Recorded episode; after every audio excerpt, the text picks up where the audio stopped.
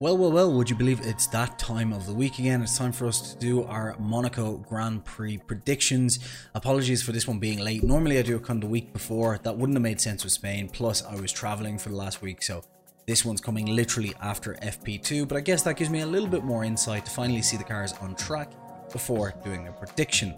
And with that all in mind, don't forget to like and subscribe before I put in P20. Let's be honest, it's Latifi. I don't even think this really needs an explanation at this point. Um, it's basically just he's in the slowest car and he seems to be the least consistent driver, or at least consistent in terms of how bad he is, but I don't think we really need to explain more. In P19, I'm going to put uh, Zhou. Now, while he has driven this track in some other categories, I feel like even looking at him through FP1 and FP2, he didn't seem exactly comfortable in that car, and therefore I think that that's going to cause some issues for him going forward. Uh, and therefore, I think it's going to be a bit of a struggle in qualifying because we know how messy qualifying is for the Monaco Grand Prix, and therefore, I think this is going to be just a struggle of a weekend for him. The car also doesn't seem particularly strong. It does seem like Bottas is getting more out of it, but we know Bottas goes well here anyway, so I think that accounts for a lot of it because unlike many of the other tracks on the calendar. At Monaco, it definitely is one of those places where the driver can make up for a lot of the downfall of the car. Now, with that being said, let's move on to someone else that I really didn't want to put in here, but at P18, I'm going to put uh, Mick Schumacher. It's just a simple case of I don't think that that car is particularly suited to this track. I think Magnussen is pulling a little bit more out of it but mainly just for the fact that as much as I want to see Mick in the points, I don't think it's going to be this weekend, just purely based, purely, purely, purely based on the fact that we've seen how much he's struggling this year with that car. We saw what he did at Jeddah, and I feel like this is one of those things where he's going to either have to back off a little bit and put himself further down in qualifying, or he's going to push too hard and maybe clip a wall. And we know that qualifying here is very much 80%, well, qualifying in lap one, as Crofty said. In P17, I'm going to put Lance Stroll. He doesn't seem particularly comfortable with that car at the moment. Um, and also just not particularly comfortable with this track. And let's just be honest here, we all hate Lance Stroll, don't we, folks? So let's hope for the worst. Moving swiftly on. In front of him in P15, I want to say 16 P16 I believe I'm gonna put Esteban Ocon and this is purely just based on the fact that Ocon doesn't seem to be doing very well in FP1, FP2. I probably, if I hadn't have seen the practice, and I know a lot of you in the comments say, why do I do predictions so early? They're fun. They're not supposed to be over the top accurate. Um, but I would have said Ocon, I would have expected to go a little bit better here, but he just, again, does not seem comfortable on the car. And Alonso seems a lot more comfortable, and that's why I'm putting him so far down. In P15, um, for obvious reasons, I'm going to put Daniel Ricciardo. Unfortunately, he just doesn't seem to be having a great time this year, and I thought that he would come back with the new regs and really be pushing ahead of Norris. But we saw just with that little bit of a slide and caused him to go into the wall in free practice too. I think Monaco is very much a confidence track. Um, no matter how good you are here, if you don't have confidence to really push against those walls and push 100%, then qualifying is going to be a little bit difficult. Ricciardo just doesn't seem comfortable with that car. The issue being that if he has a bad time in qualifying tomorrow, we know overtaking and moving through the field is pretty difficult unless we get rain. I'm a bit pessimistic we're going to get rain, and I'm also a bit pessimistic that anyone's going to really move up. These new cars seem even lazier. Um, yeah, I, I just I think Ricciardo's confidence was already poor going in. We saw an FP1, FP2, he was doing well, but Norris was still way ahead. And again, much like what I said with Schumacher, I think it's going to be one of those things where either his confidence will be knocked and he'll be back a little bit, or we're going to see another mistake qualifying, and I hope that doesn't happen because I love Ricciardo. One man who does have confidence but not a great car is Alex Albon. I'm going to put him P14. I think he's going to do a solid job. I didn't just put him P14 because that's where he ended in FP2. I genuinely think he's comfortable with that car, and that's kind of where or whereabouts he's going to be. The car itself isn't great, let's be honest here. It definitely is the slowest car on the grid. However, it is definitely a track where the driver can make all the difference, and Albon seems to be fairly comfortable in the wet if that does happen, and he seems like he's willing to kind of make those charges and push a little bit more than everyone else. I think that's going to help him get up there. In P13, I'm going to put Magnussen. I think that he has had a solid year so far. The Haas does need some upgrades. I think it's getting to that point where we do need to see some upgrades on that car. Um, but they will come, and it looks like they're going to come around the time of the British Grand Prix. But that being said, I think the car does look relatively strong. Probably not strong enough to be in the top 10, but definitely strong enough to be up there in the midfield fight. Magnussen was pushing quite hard during this. He's been away for a year, um, but I think he'll come back strong, and I think we'll see him there or thereabouts. Um, you know, fighting in and around the top 10, but not quite there. Speaking of fighting in and around the top 10, I'm going to put Yuki Tsunoda in P11. Um, the reason for this is that I think he's been quite strong, but I don't think he's quite up there with Gasly. Um, and I don't think that car really has much more to put into it. Um, so I think he's going to be fighting a little bit on the edge, and we saw a little bit of instability around that car during free practice, and it looks like I, you know, I just Yuki when he's not quite comfortable the car tends to make mistakes, and this is not a track where you can do that. But I do think he'll recover from any mistakes he makes. I don't think he'll go over. It's not like last year Yuki he is definitely progressing quite a bit. So I think just on the edge of the points is probably where we'll see him. First on the points in P10, I'm going to put Sebastian Vettel. The new Alpha, uh, sorry, the new uh, Aston Martin does seem to be a little bit of a step up, especially in race trim. Um, however, in qualifying trim, I don't think it's spectacular. But again, going back to this over and over again, this is a track where Vettel does tend to go quite well.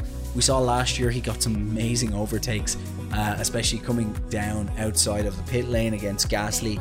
And I think Vettel's going to be able to wrangle that car a lot further up than Stroll will in qualifying. I'm wondering then, will we see at the next race in Azerbaijan, will they bring a new nose? Because the nose that they have, and I've spoken to an aerodynamicist about this in the last week, the nose that they have on that car right now, if they're going along the lines of like a, a, Red Bull clone or that philosophy, that nose doesn't work with it. So I wonder if that's what's really key to unlocking this. In P9, I'm going to put Bottas. Again, this car is not particularly strong uh, around this track, even as we've seen. But Bottas does go really, really well here. And I think he'll be able to wrangle that car up into the top 10 when it comes to crack time qualifying. And if we look over the career of Bottas, even against Hamilton, qualifying is his strong point. And unless he gets a, a two day pit stop like he did last year, then I think P9 finishing for Bottas would be a pretty good one. Uh, in P8, um, just because I think he's doing a good job. I saw him in FP1, FP2, just really pushing hard. I'm going to say Gasly.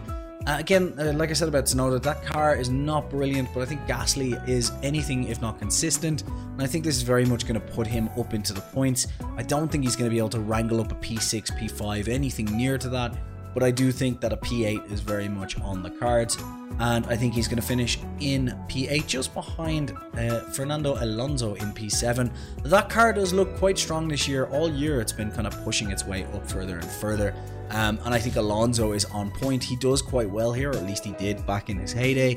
Um, and I think that he seems to be on kind of flying form. Strange flicker with the lights there. Um, so I think that Alonso is going to be able to put it in P7. I think the challenge is past P7. The quality of drivers and cars is just mental. There's only one driver I'm going to put in the top six who probably shouldn't be there, and that is not the next person. In P yeah, P6.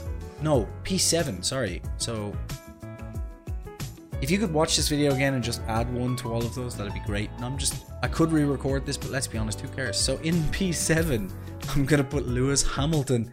Uh, not because he goes poorly around here, not because the machinery is going backwards. Um, Barcelona showed us that they do now understand this car, and I think that they'll make a jump tonight um, because he finished in, correct me if I'm wrong in the comments, like P12 uh, during FP2. I don't think he's going to be there. I think he's going to be up inside the points. But we saw that he just was not happy with that car. Even Russell was saying he had power unit issues. Hamilton was saying the bouncing was back and that the car was just unimaginably difficult to drive. Um, and I think this is a track where you do need very much to have a comfortable, confident car and I don't think Mercedes has that this weekend. I think we're going to see them back on flying form when we leave.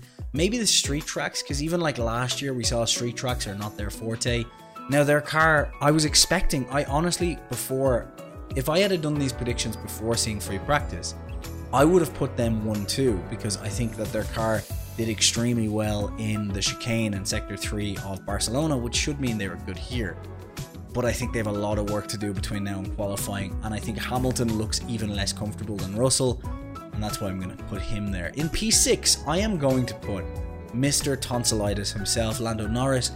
Um, that car seems to be doing extremely well around here, bar the fact that obviously Ricciardo uh, doesn't seem quite comfortable with it, but you know he seemed to be doing uh, okay at some point. Norris seems to be on it around this track, and I don't think he can beat the Red Bull and Ferraris ahead of him. But I think a P6 would be genuinely on the cards for him. I think that would be a good result uh, as far as McLaren are concerned, and I think that would leave him in P6 just behind the Mercedes of George Russell, but that's him and a Williams. I really need to update these uh, these graphics. Anyway, I think that Russell is uh, going to be able to extract a little bit more from that car than Hamilton will. He seems to be able to do a little bit better with that car, even when you know he's a little bit um, out of sorts, if you say so you know, when the car is not quite on it, Russell seems to be able to just extract more. I don't know if that's because he's just so used to being in a horrible backmarker car. On top of that, we know that qualifying is his forte. He's literally Mr. Saturday, and I think that his defensive skills that we saw at Barcelona last year are going to mean that he's going to qualify quite high up there. I don't think he's going to be able to get ahead of the Red Bulls and Ferraris, but I do think he's going to be best of the rest. And in front of him in P4, here's where it gets interesting. I'm going to put Carlos Sainz. Now, looking at FP1 and FP2, Carlos Sainz, I should really be putting like P2, possibly go for a first win here at Monaco. But I just, you know, I've seen this too many times so far this season, and until he has a really good, consistent weekend, just not going to be able to put Carlos up there anymore. I think that this car is just not gelling with him, and this is one of those tracks where, you know, free practice is one thing, but under qualifying conditions, especially because you know Leclerc is going to hit the barrier to take pole, um, I think it's going to be a tough one for him. So I'm going to put him P4. Um, I just think it's the way it's going to be.